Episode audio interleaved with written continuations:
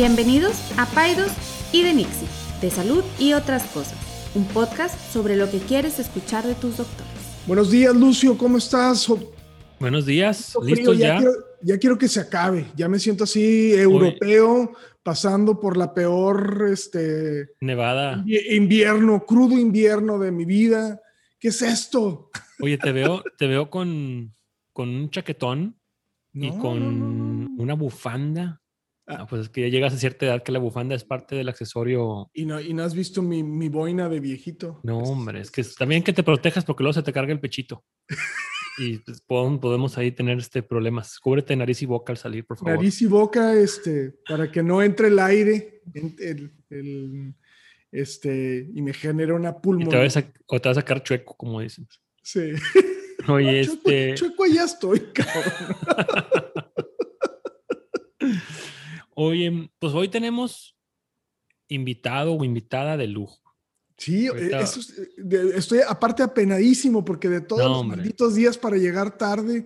este, No solamente, no, no solamente tarde, lo moviste dos veces. No, yo no. la a ver, fecha. no- ah, sí, es cierto, sí fui yo. Sí, sí, sí, se movió Pido dos disculpas veces. anticipadas al, al, al misterioso invitado. Yo por un en- momento pensé que ya no se iba a hacer. No, no, no, este, no, no. Pero bueno, No, no, Antes no, de presentarte al invitado o a la invitada. Apenado, apenado. Dime, dime. te quiero hacer algunas preguntas. ¿Sí? Te quiero preguntar y te voy a hacer algunas preguntas de sí o de si no. Yo, yo ya estoy pensando que toda la temática de, del podcast de Paidos y Nixie es que tú me estés bulleando. O sea, ese es, ese es, eh, eh, o sea, por eso le gusta a la gente, porque me estás madreando siempre. Bueno, ya, dale, ándale. Bueno, ya. Oye, Madréame. Te quiero preguntar sobre tu relación con la comida. ¿Qué relación? Nada. Ah, me- Pues bueno, tenemos una, una relación de amor y odio una relación de, de este, tóxica. tóxica. Este, pues no sé, a- anoche, anoche, Enrique y yo cenamos juntos. Ujú. Y pues yo no te vi con una que te digas, híjole, qué relación tan sana con la comida. Pide y pide, compadre. Oye, oye, esto, ¿Qué así de que, oye, pero de que yo le, yo le decía a Enrique, oye, ya, pero es mucho. No, no, no, otro, que traigan de todo. traigan". Le dijo el mesero, literal. Digo, tráete todo. o estoy mintiendo. No, no, me, no mentiste, pero lo que pasa es que ustedes se tardan mucho en pedir. O sea, están ahí, "Ay, que pedimos juntos o separados. Ay, o sea, parecen novias. O sea, pide todo ya. Tengo mucha hambre. Ustedes ponen, pedimos juntos o separados. Me vas a dar de tu platillo. Y luego lo peor de todo, ¿eh? porque yo fui el único que pedí las tostadas de cuerito y que me preguntaste saliendo. ¿Y ¿Qué tal estaban las tostadas de cuerito? de cuerito? Ándale, mendigo, te quedaste con ganas y no te di. Por maricas. Bueno, pues Digo, digo maricas en el sentido de... sí, sí, de, de- de delicaditos que no queríamos, este, ¿no? no sabíamos qué hacer. Sí, a veces se me salen Pero- con términos políticamente incorrectos. Pues es que pues, digo, como todo buen boomer, pues sí, este, sí, sí, sí, de repente te salen ahí términos que no son los adecuados, no pero debo- bueno. Que no debo decir. Oye, pero, mm, pero bueno, digo, por ahí anoche nos dimos un tiempo de cenar, que ya teníamos mucho tiempo que no lo hacíamos.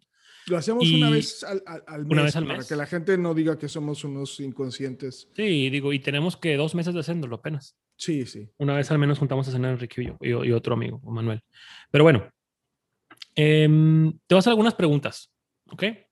Primero, ¿tú te esperas a tener hambre para comer o comes cuando ya es, cuando es hora de comer? Siempre tengo hambre, cabrón.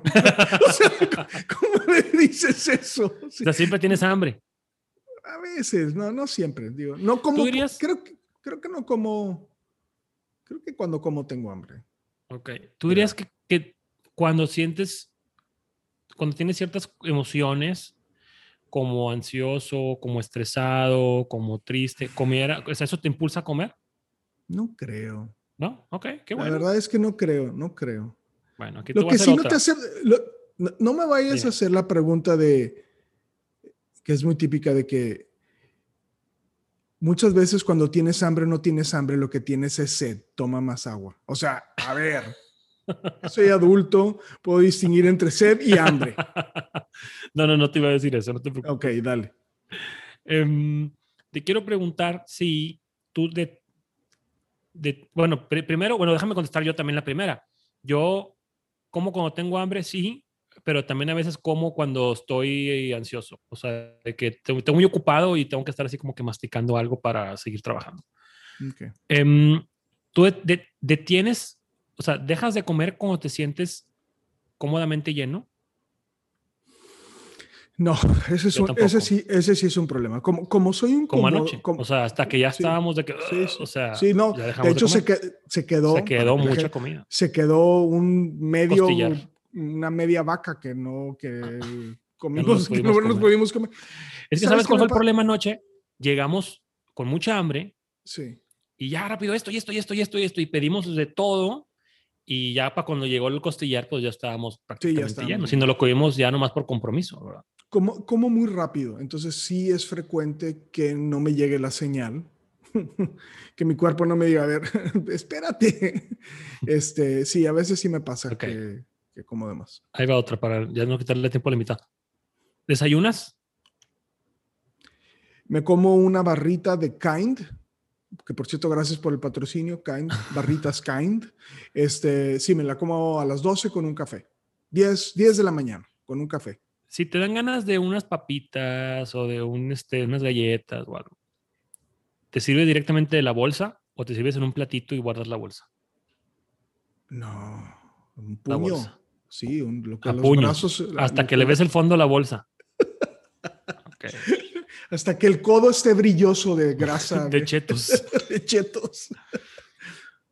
¿Sabes la diferencia entre un snack y una... Es que la palabra en inglés es treat y un como un, como un premio, como un caprichito. ¿Sabes No, la diferencia entre, en- entre esas dos cosas? No, no, no soy perro, o sea, no, no necesito treats. Todos son snacks para mí. Ok, ok. Em, si un día no comiste o comiste, o si un día comiste sano, por ejemplo, dijiste, oye, hoy, hoy me porté muy bien, me voy a, o sea, voy a, voy a atascarme en la noche porque, o sea, te- tiendes a compensar, Sí, como comiste so- sano, te vas a atascar porque me lo merezco. sí, sobre todo cuando hacía ejercicio. Ok. Cuando hago ejercicio, como más, porque estoy haciendo ejercicio, me lo merezco. Sí, sí, sí me premio, sí, sí, sí, o sea, sin duda. Yo también, yo también. Yo estoy guilty de todas, ¿eh? Sí. Ok, y ya por último, ¿tu preocupación por la comida interfiere con tu vida diaria? No sé si interfiera, pero sí es algo que me preocupa. O O sea, sea, que es- es tienes un- en la cabeza la, cul- la culpa y, Sí, y la preocupación, estoy ganando peso y no debería Sin comer esto, duda. pero como que me lo como y como que es algo- un tema recurrente. Sin duda, sin duda, sin duda. Sin Ok. duda, sin Ok. duda. Pues bueno, Guilty of all, guilty of Guilty of- all charges. of all charges. Ok, entonces bueno, por eso digo, y fíjate que por eso ayer te invité a cenar para que te hubiéramos Para- este, eh, por eso te dije, vamos a ese restaurante que está muy rico. Este, y tenemos un- una persona invitada de, de lujo que te quiero, quiero que viera a ver si adivinas. Un día más o menos vas por dónde va la cosa. Yo sé que ya sé que es una persona que me va a regañar de entrada. Seguramente. Entonces, sí, sí. sí. ya de Entonces, entrada, pues ya. ya ¿Te ya imaginas estoy qué, profe- te- qué profesión será? Pues este debe ser algo relacionado con la nutrición. Ok. Descartaría, descartaría a Raquel porque ya vino Raquel. Ok, ¿quién más? Eh, Puedes preguntar pistas. mm, ¿Es mujer o hombre? ¿Es mujer? Mm, Te voy a dar una pista. Ajá. Ya estuviste en su podcast. Yo no he estado, eh, me siento ahorita un poco ofendido, pero tú ya fuiste ¿Ya fui? hace tiempo. Le- Luisa Martí, Luisa. No. eh, ay, qué, qué mal. Ana Este, Sofía.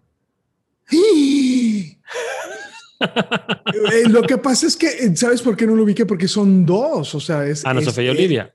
es- sí, tienen un podcast, dos. sí, sí, sí. De hecho, fue yo creo que el primer podcast al que me invitaron. Sí, hecho, ellas, ellas tienen un podcast, ya te puedes poner tu cámara y tu micrófono, Lucía, así que- Ana Sofía. Ellas tenían un podcast before it was cool. O sea, Sí, antes de sí, que se sí, pusieran sí. de moda los podcasts, antes de que tú y yo nos subiéramos al tren, ellas ya tienen uno. Sí, ellas eran las... eh, Sophie, que aparte, bueno, debería ser, el club debería ser, es la más bonita nutrióloga de todas las nutriólogas, aparte de la región noreste de Monterrey. de Tiene México. dos bebés preciosos. eh, Ya, hubiera dicho, ah, Sophie. Pues sí. Me faltaron pistas. Gracias, gracias. ¿Cómo estás, Ana Este, Sofía?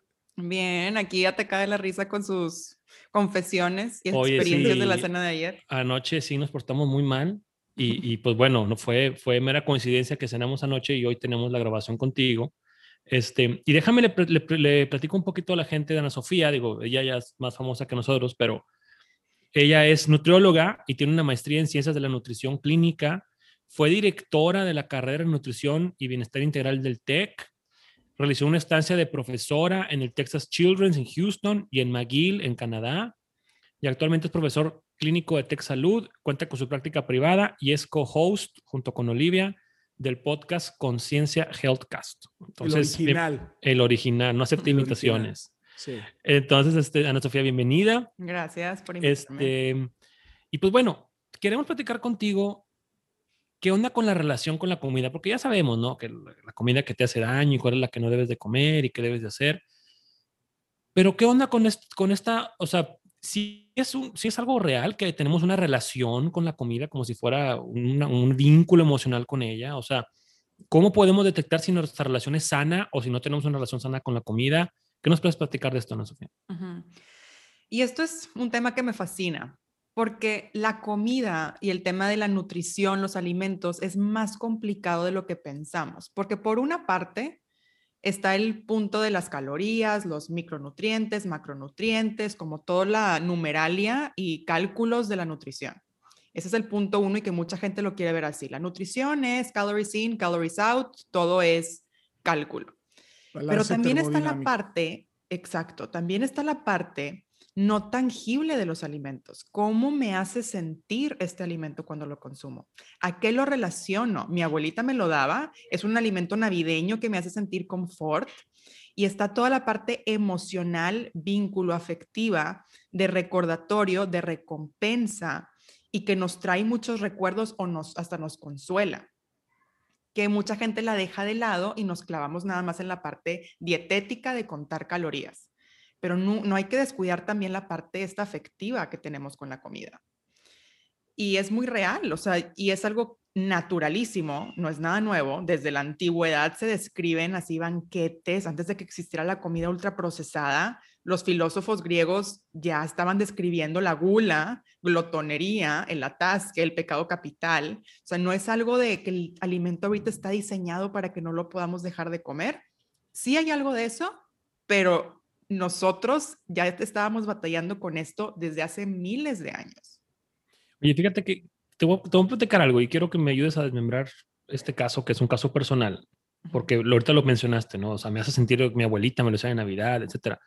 Por ejemplo, te voy a compartir mi, mi, experiencia y que a ver si me ayudas como a canalizar qué estaba pasando, pero yo, cuando llegué a la prepa, yo pesaba 138 kilos. Pero eres alto, eres alto también. Soy alto, pero vaya, como quiera era un planeta, ¿verdad?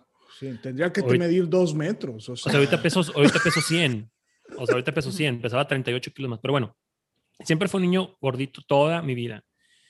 Pero, y bueno, es por echar la culpa a mi familia ni nada. Pero en mi casa, una de las maneras que mi mamá me decía que me quería, y la, pues, probablemente de las principales, era con la comida. O sea, ella, eh, eh, ¿qué quiere mi hijito? Lo que quiera, yo le voy a hacer porque este, se lo merece, porque se portó muy bien en la escuela, porque le va muy bien, este, y lo que quisieras, tortillas de harina, chile relleno, sopes, tostadas, carb con carb con carb, este, o sea, tres veces al día eran comilongas que ahorita extraño, la verdad, y cuando voy a mi casa, pues me hacen unas de esas, pues, te lo voy a decir sinceramente, pero eh, era, una, era una cuestión de que me hacen mucho y rico de comer porque me quieren. O sea, como que incluso todavía en la residencia, cuando yo ya era un pelado de 28 años, yo empezaba la, la, empezaba la guardia a las 6:45 de la mañana y tenía que estar en el hospital. Yo salí de mi casa a las 6 y cuarto. Yo me estaba bañando a las 5 y media de la mañana y ya, empecé, ya estaba oliendo las tortillas de harina y el chorizo con huevo que me hacía mi mamá en la casa. Mm, eh, eh, y, yo le decía, mamá, no te levantes. No, ¿cómo no me voy a levantar? Pues vas a trabajar todo el día, te voy a... Entonces, digo, y, me encanta y la amo y la adoro y qué rico. Pero yo creo que gran parte de ese como que me, se me programó mentalmente para que decir, la, o sea, la comida es amor y es una manera de demostrar amor.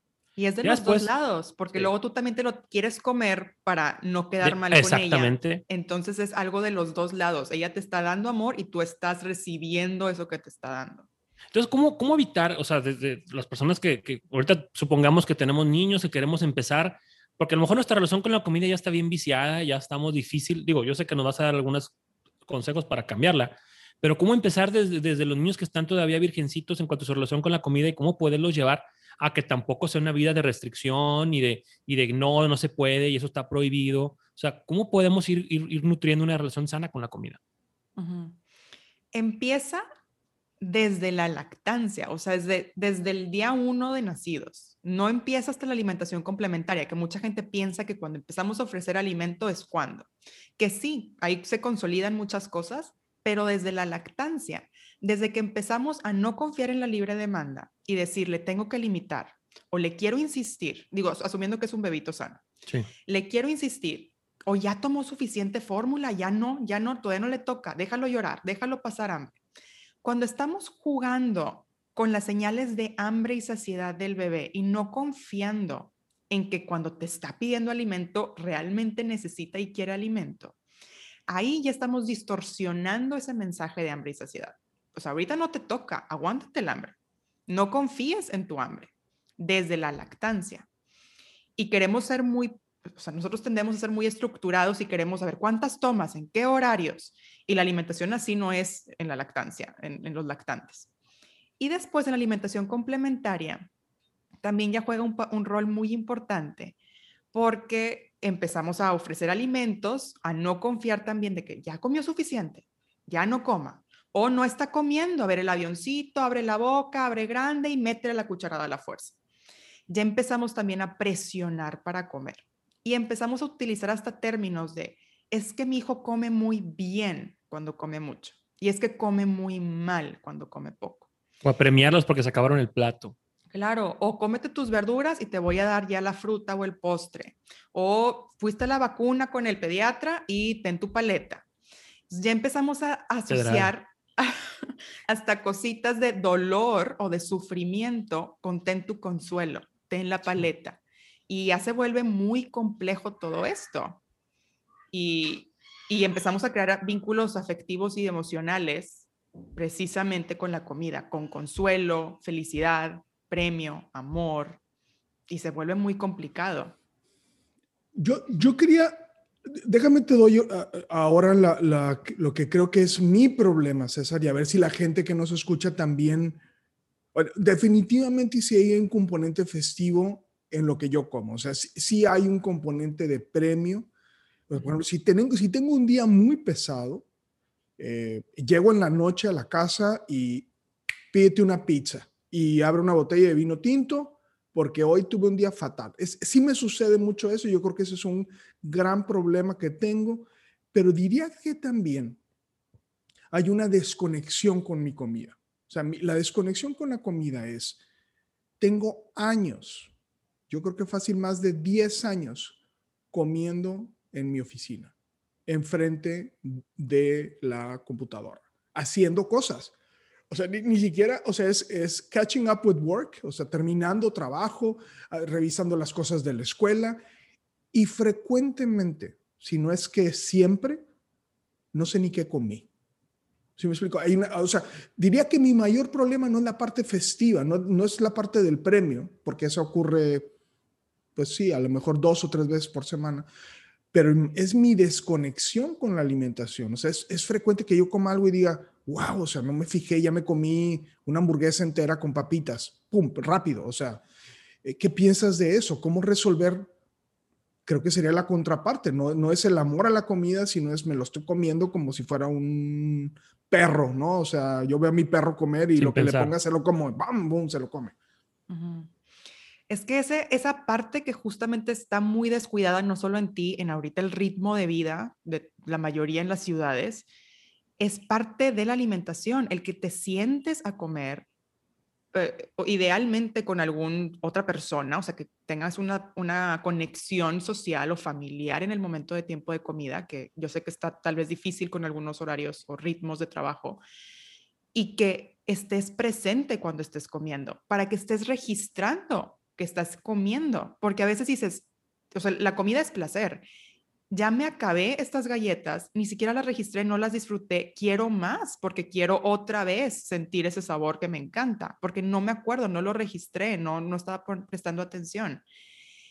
Y por eso es lo, lo tan importante de tener rituales también en el momento de la alimentación. No solamente es la ingesta, no nada más es ponértelo en la boca, es todo el ambiente que estás creando.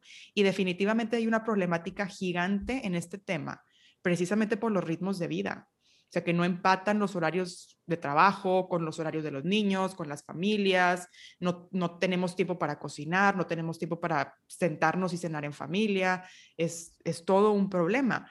Pero sí empezar por estar conscientes a la hora de estar comiendo para que lo estemos registrando. ¿Y qué será un buen ritual? Un buen ritual, por ejemplo, es, número uno, estar sentado sin pantallas, que eso está cañón. O sea, normalmente queremos estar en el celular, checando el WhatsApp, checando redes sociales. Una serie. Exacto. Y estar platicando, y yo siempre les, me encanta decir esto, y descansando entre bocados. O sea, pon tu tenedor o cuchara en el plato, estate saboreando la comida, porque normalmente saboreamos el primer bocado, segundo, los primeritos y luego ya es piloto automático. Ya me lo estoy comiendo porque está en mi plato, porque me tengo que comer, porque es la hora de comer. Detente frecuentemente y recuerda ese sabor. O sea, estate también recordando del placer que es comer y no lo hagas en piloto automático. Ten pausas, descansa los cubiertos, platica con alguien, tiene un momento de conexión para que también sea un momento de descanso y de un ritual que te sirva de autocuidado y de recargar pilas, porque eso es la comida, te está dando energía. Cuando tú le estás trabajando y ni siquiera estás prestando atención, también al mismo tiempo estás otra vez agotándote. Llega la noche y quieres comida como confort, me quiero descansar, quiero volver a recargar pilas, quiero premiarme, fue un día pesado, me lo merezco.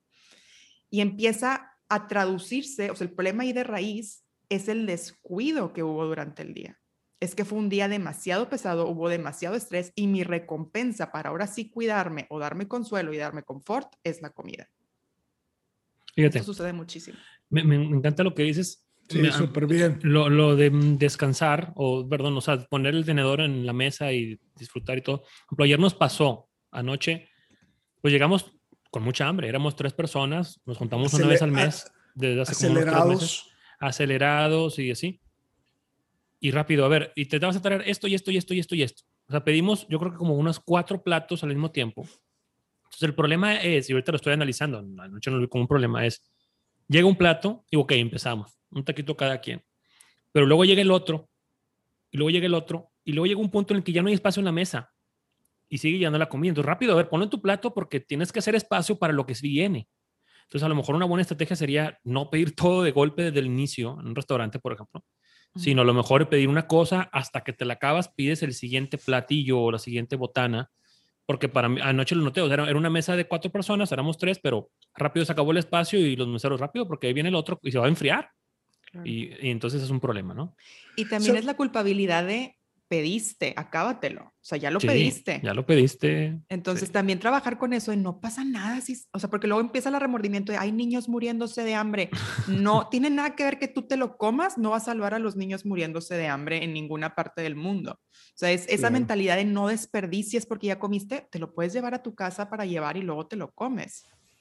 Sabes que yo, una de las cosas, eh, y lo he comentado con, con algunos de ustedes, este ritual, y me encantó la palabra que utilizaste, ritual, pero por ejemplo, de algunas personas muy religiosas que le dan gracias a Dios por la comida. O sea, este, este, el, el, mindset, creo, cuando tú te paras dos segundos para decir, gracias Dios mío, gracias las personas que elaboraron estos alimentos, ya de entrada estás haciendo una pequeñísima pausa para estar consciente de algo que vas a hacer. No necesitas ser religioso, nada más gracias por la comida, gracias a quien la elaboró, gracias. Y, creo que eso podría, la inmensa mayoría de las veces, you take it for granted, o sea, está la comida ahí, vámonos a comérsela, ¿verdad? O sea, no, no, no voy a agradecer las manos de Ronald McDonald que preparó esta, esta hamburguesa, pero... bueno, y hablamos, hablamos un poquito de, de, de como que el momento, ¿no? Del ritual y de que me lo merezco y todo.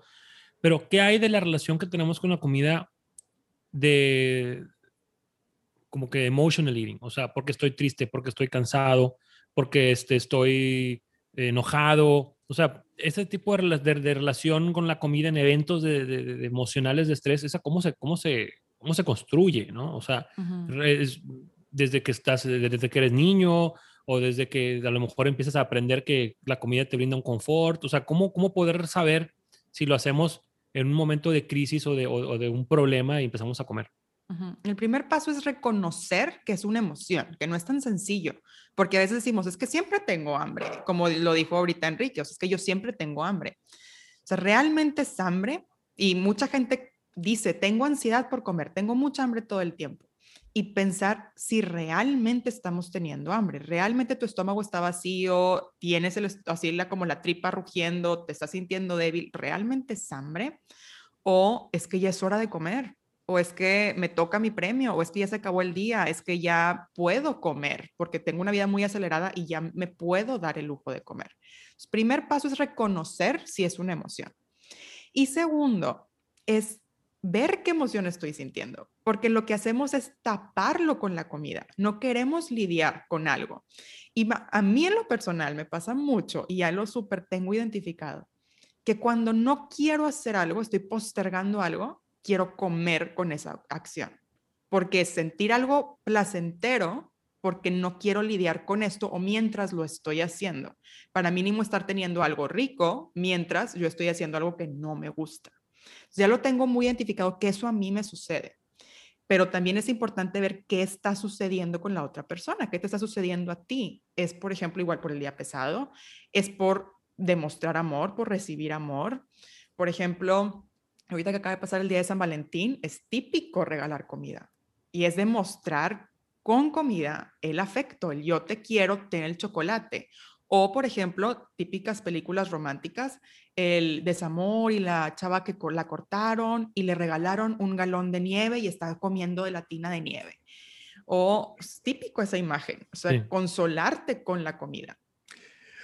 A, mí me, encanta, voy a ver si lo expreso bien, pero, y es una pregunta y comentario. A mí me encanta escuchar, escucharte a ti, a Olivia, y algunas poquitas nutriólogas de cepa. Ya, ya te has potecado con nutriólogas aquí en este Sí, sí, no, no, no, no, no, no, pero, ahí, va, ahí, va, ahí, va, mi comentario. Ahí va mi comentario.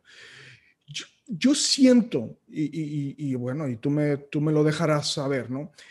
Que el approach de muchos de tus profesionales de la salud es un approach incompleto. O sea, voy a decir el ejemplo. O sea, para mí el ejemplo es el hipertenso que va con el doctor y le da antihipertensivos, ¿no? El gordito o el hipertenso que va con el profesional en nutrición y que le recetan un, una dieta con un desbalance o un déficit calórica. ¿no? O sea, le digo, por a lo mejor como dices tú, variaciones en macronutrientes, bla, bla, bla, y a lo mejor el que le echa un poquito más de ganitas le, la hace, le hace unas recomendaciones ricas propias para el paciente. Pero yo escucho en ustedes, en, en, en, algunos poquitos profesionales de la salud como ustedes, un análisis mucho más profundo de esta problemática, ¿no? O sea, es, vaya, ahora poniéndole el ejemplo del médico, o sea, es, y lo hablábamos cuando estábamos hablando de la cesárea o de, es, o de cosas de ese tipo, es, son elementos que van mucho más allá de un mecanismo de trabajo de parto o es, es algo que, que los humanos somos mucho más complejos. Entonces me encanta escuchar a profesionales de la salud que hacen un análisis mucho más complejo. Yo creo que la inmensa mayoría de tus colegas, incluyendo mis colegas, son, nuestro análisis muy, es muy superficial y por eso las recomendaciones que nosotros hacemos no hacen eco o o lo que es más triste, estamos desvinculados de nuestros pacientes porque no los estamos escuchando y no estamos analizando sus problemas. ¿Qué piensas de esto, Sofía? ¿Es mi apreciación correcta? Es una crítica, a, no, a los nutriólogos, es una crítica a nuestra profesión. Pero a todos, creo que juzgamos muy duro de decir, ay, mira, tiene exceso de peso, tiene un peso elevado, es que está comiendo mucho. Exacto. Y no es tan sencillo como come menos. O sea, parecería que fueran, come menos calorías, qué fácil, es, es un problema muy sencillo y para nada. Yo un tiempo trabajé en cirugía bariátrica y me encantaba hacerle la pregunta a los pacientes de en qué momento de tu vida empezaste a subir de peso y empezar a analizar qué pasó. Porque el peso no es el problema de raíz. Normalmente hay un detonante, algo familiar, un trauma, algo que pasó en la vida, un ritmo de vida, un trabajo que propició el aumento de peso. Y el querer nada más resolver el aumento de peso con menos calorías y olvídate del problema de raíz, no va a solucionar nada. Por ejemplo, a mí me, llamaba mucho la atención que escuchaba frecuentemente decir, subí de peso a raíz de mi divorcio, a raíz de una infidelidad, a raíz de que un, este, un familiar murió. O desde que me casé. O desde que me casé, o desde que tengo este trabajo. E ir analizando las causas, qué pasó con tu autocuidado, que se reflejó en tu alimentación. Y el nada más decir come menos no va a lograr absolutamente nada a largo plazo. Bajará de peso tal vez en un mes, pero ¿qué va a pasar en años? A mí de nada me sirve que baje de peso en un mes, dos meses. ¿Qué va a pasar con el largo plazo de esa persona, de ese paciente, de esa vida? Y también es muy importante reconocer que a veces lo simplificamos con come menos, restricción, y está comprobadísimo en el campo de la nutrición que el, sentimiento de restricción va a fracasar. O sea, el tú sentirte que estás sufriendo en este plan de alimentación, me estoy quedando con hambre, lo Está muy matada mi dieta. Está muy matada, pero estoy bajando, pero estoy sufriendo, pero lo estoy logrando. Eso te va a durar unos meses, pero tarde o temprano te va a llevar a un atracón de esa comida que estuviste restringiendo o de simplemente energía de alimento por el sentimiento de restricción. Yo, quiero que la gente que te está escuchando ahorita, que, nuestra audiencia es principalmente mujeres, que son las que perpetuamente, al menos ellos expresan esta, eh, esta es que te escuchen, o sea, ¿cuántas asesorías nutricionales a las que se han estado expuestas está, hace eco precisamente a lo que tú estás diciendo? Entonces, señoras, ojo, hay demasiados charlatanes, en, inclusive gente que es, que ostenta eh, cédulas profesionales. O sea, es, no es tan sencillo como un desbalance o un déficit calórico o lo que es peor ahora es no comas un macronutriente, deja de comer un macronutriente porque este, está comprobado y tenemos a doctores, influencers eh, eh, abogando y diciendo cosas que no necesariamente eh, hacen eco con una, con una vida sana o una relación sana con la comida. Sí, y misteriosamente a veces piensan que fue una dieta o una terapia exitosa el que hayan bajado de peso y no cuentan el recuperarlo. Si a mí me funcionó muy bien la dieta X. ¿Y luego qué pasó? Bueno, subí de peso, pero me fue muy bien. Entonces no te fue muy bien. O sea, no fue algo que pudiste sostener a largo plazo. Te clavas en ese momento en el que te resultó, pero luego fracasó ese plan. O sea, no fue un plan que pudiste sostener, por lo tanto, no fue un plan adecuado para ti. Entonces hay que quitarnos de la idea que fue un plan exitoso porque te hizo bajar de peso.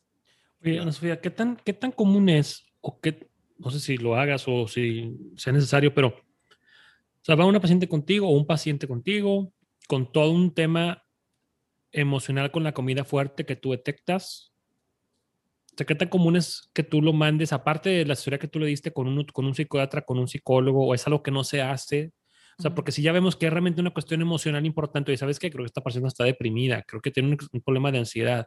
¿Qué tan común es que lo refieras con un profesional de la salud mental o no es algo que se hace? Sí, es algo que se hace cada vez más, pero que antes no se hacía. O sea, porque la verdad, honestamente, te va a quitar mucho tiempo de consulta estar abordando estos temas. No quieres saber a veces, porque, ay, yo tengo mi tiempo y mi agenda. Entonces, quiero nada más dejar la dieta, tu recuento, tu peso, te fue bien, bravo, aquí está tu dieta.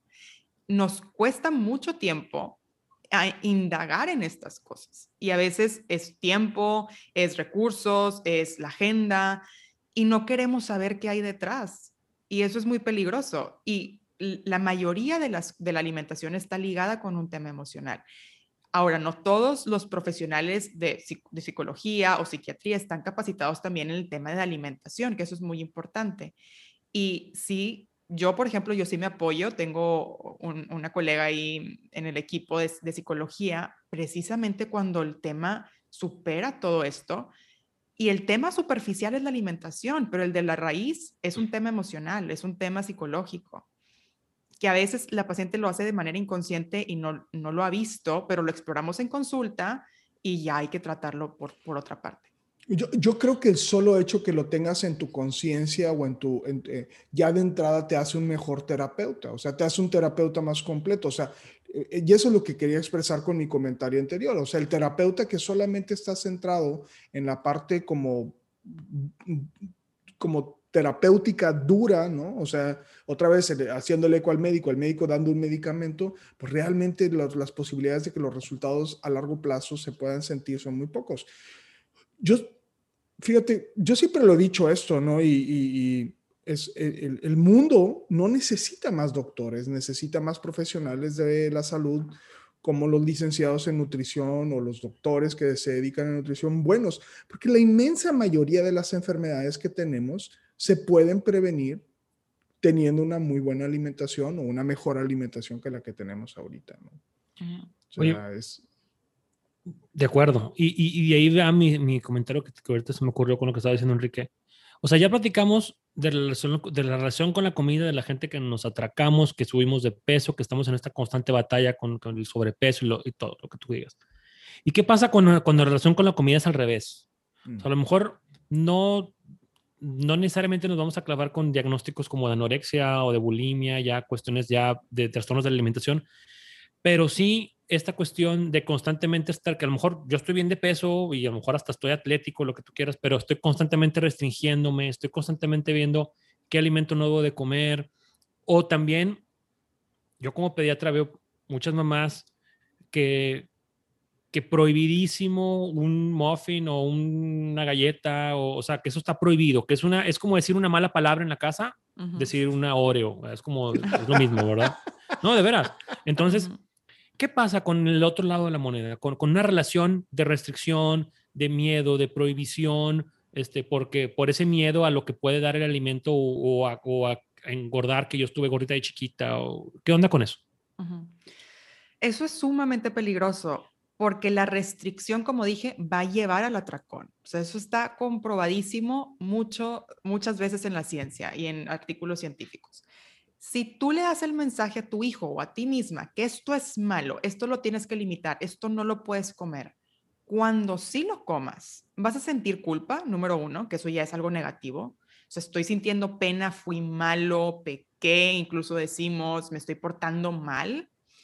Y número dos, voy a aprovechar que lo estoy comiendo porque luego pues mañana ya no lo quiero comer. Pues Entonces, si ya pequé, peca bien, o sea, así el hambre que tenías y mañana ya no lo vas a tener.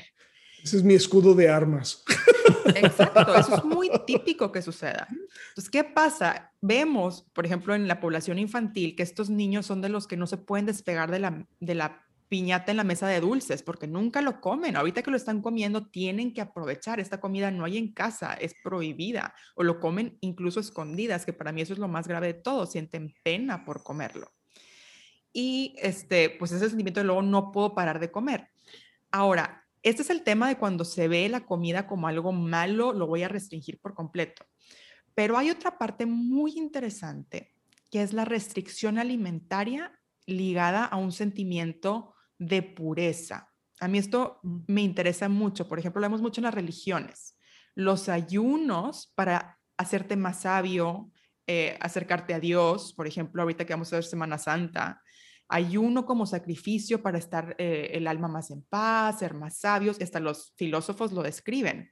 Para hacer más sabiduría ahorita tengo que dejar de comer, dejar el placer para esta, esta pureza del alma. O por ejemplo, si vamos a comulgar, tienes que hacer un ayuno antes. Entonces, lo vemos mucho antiguamente de cómo el alimento te nubla la mente o te nubla la visión incluso en trastornos ya de la alimentación vemos cómo se quiere alcanzar una pureza del cuerpo, una quiero clean eating se llama incluso. O sea, quiero comer puro, quiero comer o detox, Exacto. Entonces es muy interesante este tema de la pureza a través de la comida y el restringir completamente un alimento porque se cree que es malo. Bueno, ¿y qué, qué tanto está jugando un papel ahorita los medios de comunicación, las redes sociales en estas relaciones, vamos a llamarlas no este, saludables con la comida? O sea, si crees que hay ahorita un, todo este exceso de información eh, está jugando un papel importante en cómo nos estamos relacionando con la comida? Importantísimo, importantísimo por los dos lados, porque hay gente que se la pasa subiendo comida también de mira esto y así, así la dona con chocolate, con tocino, con queso, en sándwich, en torta de dona. Y en ese momento... Todas las pues cuentas que sigo yo son así. Claro, de hecho, el restaurante que fuimos anoche, me dijo, oye, está muy rico, ¿dónde lo viste? Y yo, en unos gordos que suben comida. No, me dice, me dice, me dice, así fue Sofía, me digo, porque, oye, qué rico restaurante, ¿cómo lo descubriste? Me dice, pues es que yo sigo puras cuentas de gordos. O sea... Y es impactante porque las hormonas del hambre se oh, empiezan a secretar a través de la vista. Entonces, si yo estoy viendo esto en Instagram en la noche y de repente, o sea, claro que vas a decir, oye, ya tengo apetito, ya quiero comer, ya, ya, ya empecé con este antojo y hambre desatado por estar viendo comida. Ese es un lado de las redes sociales.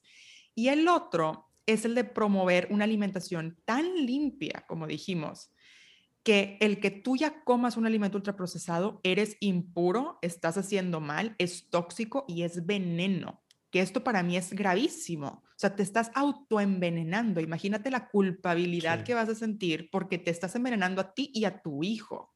Entonces, claro que te pone una carga de culpabilidad enorme y promueve la mala relación con la comida, cuando la comida es comida debería de ser un tema neutral. No fuiste bueno por comer lechuga y no fuiste malo por comer una galleta. Es alimento.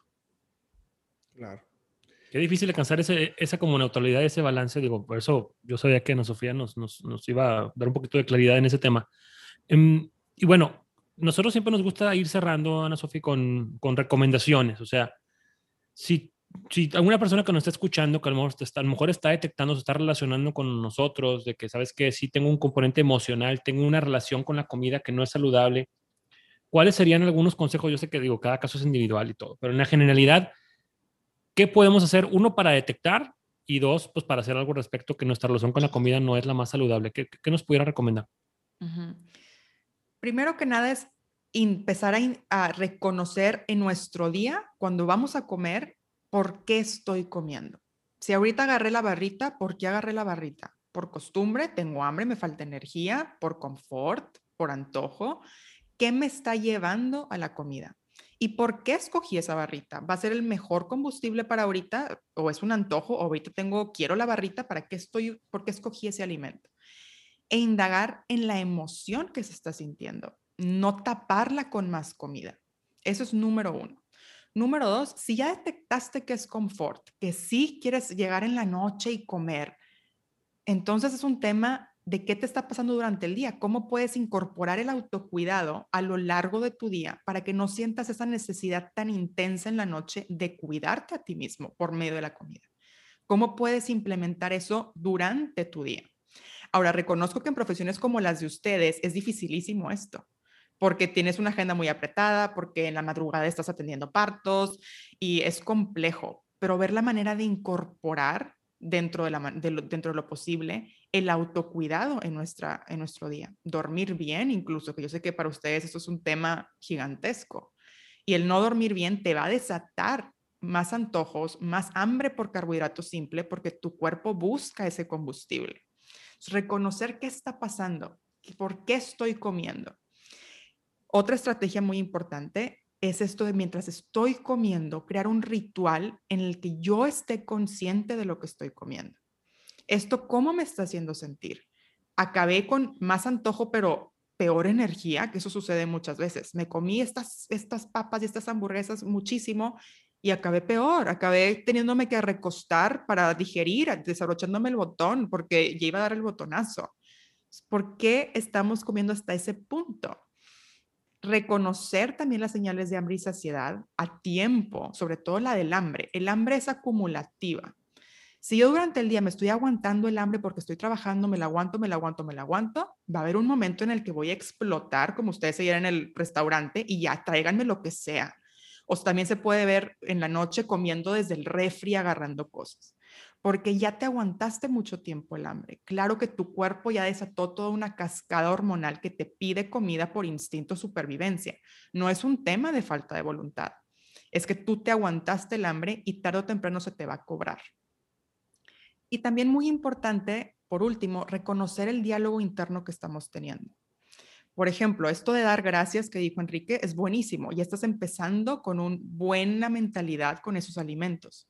Pero ¿cuántas veces estamos comiendo, voy a poner un ejemplo, pastel de chocolate y estamos diciendo, ay, no debería estar comiendo esto, ay, ¿por qué me lo estoy comiendo? Y estás hasta ya con un diálogo interno de culpa en lugar de disfrutar del momento, decir, ya fue suficiente, estoy satisfecho, mañana puedo volver a comerlo, tengo la libertad de comerlo cuando yo quiera. Y eso acaba con el atracón de decirme lo tengo que acabar porque no lo voy a volver a comer. Tengo la libertad de hoy lunes, porque el lunes está ligado así como que el día más puro de alimentación, comer chocolate si quiero. No es saludable. incluso ayer sí fue mi cheat meal, que para mí el cheat meal es de los peores. o el eh, cheat day, también hay unas dietas con cheat day. Es de los peores detonantes de mala relación con la comida.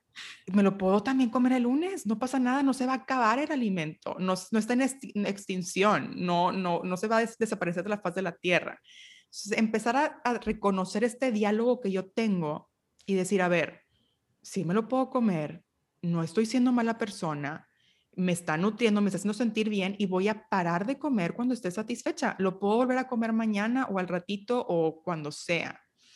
Y empezar a cambiar nosotros nuestra mentalidad. No sucede de la noche a la mañana, es un trabajo porque nos vamos a cachar, haciendo, cachar haciéndolo pero empezar a trabajarlo, a decir, ¿qué, es, ¿qué estoy pensando mientras estoy comiendo? ¿O qué estoy pensando cuando quiero ese alimento? No, qué bárbaro, me encanta escucharte. O sea, me, gustaría que durara otra hora esto. Sí, sí, no manches. O sea, sabes que yo estoy pensando, César, que esto lo hiciste como una autointervención. Así sí. Todo lo que estás diciendo, todo lo que estás diciendo. Sí, Enrique está a punto de llorar. O sea, sí, te lo juro, te lo, pero, pero, pero aparte, sí, no, no, no, no, realmente, digo, me encanta escuchar a gente, sobre todo que siempre que es muy apasionada, ¿no? Pero sobre todo me encanta descubrir, es, o sea, esto, ¿no? Profesionales de la salud que tienen esta visión. Yo creo que la gente que te está escuchando ahorita, Sofi, como yo te estoy escuchando, estoy diciendo, chin, no solamente estoy haciendo las cosas mal, sino que me he asesorado con gente que me ha reiterado mi mala relación con la alimentación. Y eso, y, eso sí me hace triste, o sea, es cuánto, o sea, todo este, este, sobre todo este último segmentito que dijiste me hizo mucho, eh, me duele, porque eh, todo lo que dices lo hago yo. Voy, así, voy a premiar, eh, no debería estar comiendo esto. ¿Cuántas veces he comido pastel y digo, ching, o sea, este, y una buena relación con la comida empieza con una buena relación con tu cuerpo, porque estás teniendo una mala relación con la comida para cambiar tu cuerpo porque no te gusta probablemente. Es bien importante también trabajar la parte del cuerpo. Y en nutrición, malamente tenemos una consulta o una intervención basada en el peso. Si no bajaste de peso, es la única meta. Exacto, fracasó la terapia nutricional, aún y que hayas dejado el refresco, aún y que hayas bajado la comida chatarra, aún y que hayas bajado el sodio, si no bajaste de peso, ya fue, no te fue bien. Y nosotros como pacientes también decimos, no me fue bien, bajé gramitos. Pero a ver, dejaste todo esto de alimentación, comiste más frutas y verduras, tu alimentación fue, te sentiste mejor, tuviste más fibra, muchas otras cosas más. Y tenemos una intervención basada en el cuerpo o en el peso. Y, perdón que interrumpa, y no estamos hablando de otro elemento muy ligado a esto, que es la relación con la actividad física. O sea, que, que, ni siquiera, o sea, yo creo que con Sofi estamos tocando la punta del iceberg. O sea, hay tantas cosas de qué hablar. Yo, yo digo, para finalizar, que no quiero finalizar, es muchos de estos temas los tienen abordados en el podcast tú y Olivia. Yo creo que es un must de todas las personas, diría, de muchos profesionales de la salud que se dedican a esto, que están mal aconsejando a sus pacientes. escuchen esta, no es una tendencia, no es una moda, es the way it should be. O sea, entonces me encanta escucharte, Sofía. Gracias. Muchas gracias, Ana Sofía. La verdad es que encantadísimos de, todo lo que nos vienes a contar. Por eso sabía yo que no, y si fue una intervención para Enrique.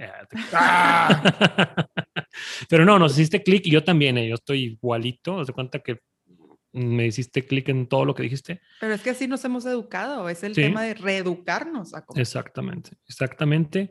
Y bueno, les damos permiso a los que nos escuchan que nos pongan el cuerno con el podcast de Ana Sofía. está bien, y de Olivia. con ese podcast sí les damos permiso. Ah, se Gracias. Este, se llama con, ah, em, ¿cómo se Conciencia Healthcast, ¿verdad? ¿Así se llama? Conciencia Healthcast. Está Ana Sofía y Olivia. Este, Muchas gracias, Ana Sofía. La verdad es que estamos encantadísimos con, con, este tema. Qué padre plática. Y, pues bueno, eh, tus redes sociales, Ana Sofía, ¿cuáles son? Instagram. Anasofía.nutrición en Instagram y en Facebook. Anasofía.nutrición. Eh, DR Saldívar, pediatra-césar Lucio. Vamos a estar continuando la conversación por, por Instagram. Fíjate que ya, hemos hecho una, una, buena dinámica ahí de, de, que estamos conversando con las personas que nos escuchan y te voy a tallar también, Ana Sofía, para que ahí también nos ayudes ahí a seguir la conversación. Y nos vemos la próxima semana, ya con una relación de la, con la comida cambiada.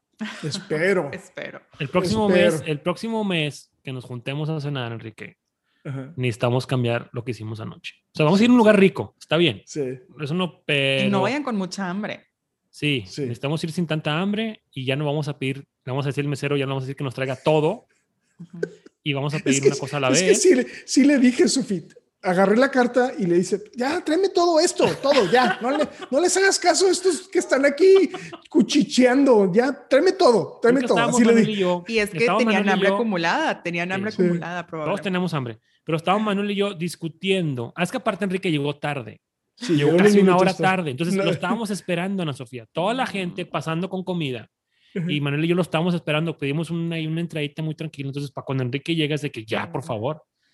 Pero estábamos Manuel y yo platicando que pedimos, compartimos, o cada quien lo suyo, como gente. Parecían, parecían unas novias así.